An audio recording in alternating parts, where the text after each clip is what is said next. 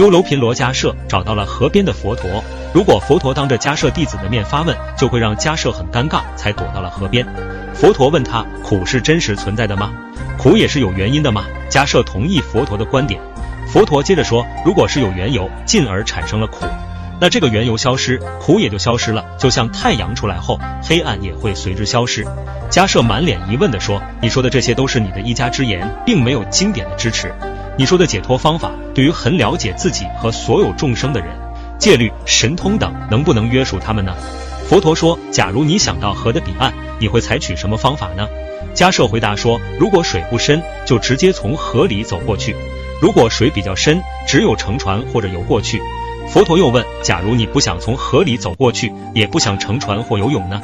你祈求彼岸自己跑到脚下呢？假如你用智慧除去欲求和无明，又怎么可能发现不了解脱之道呢？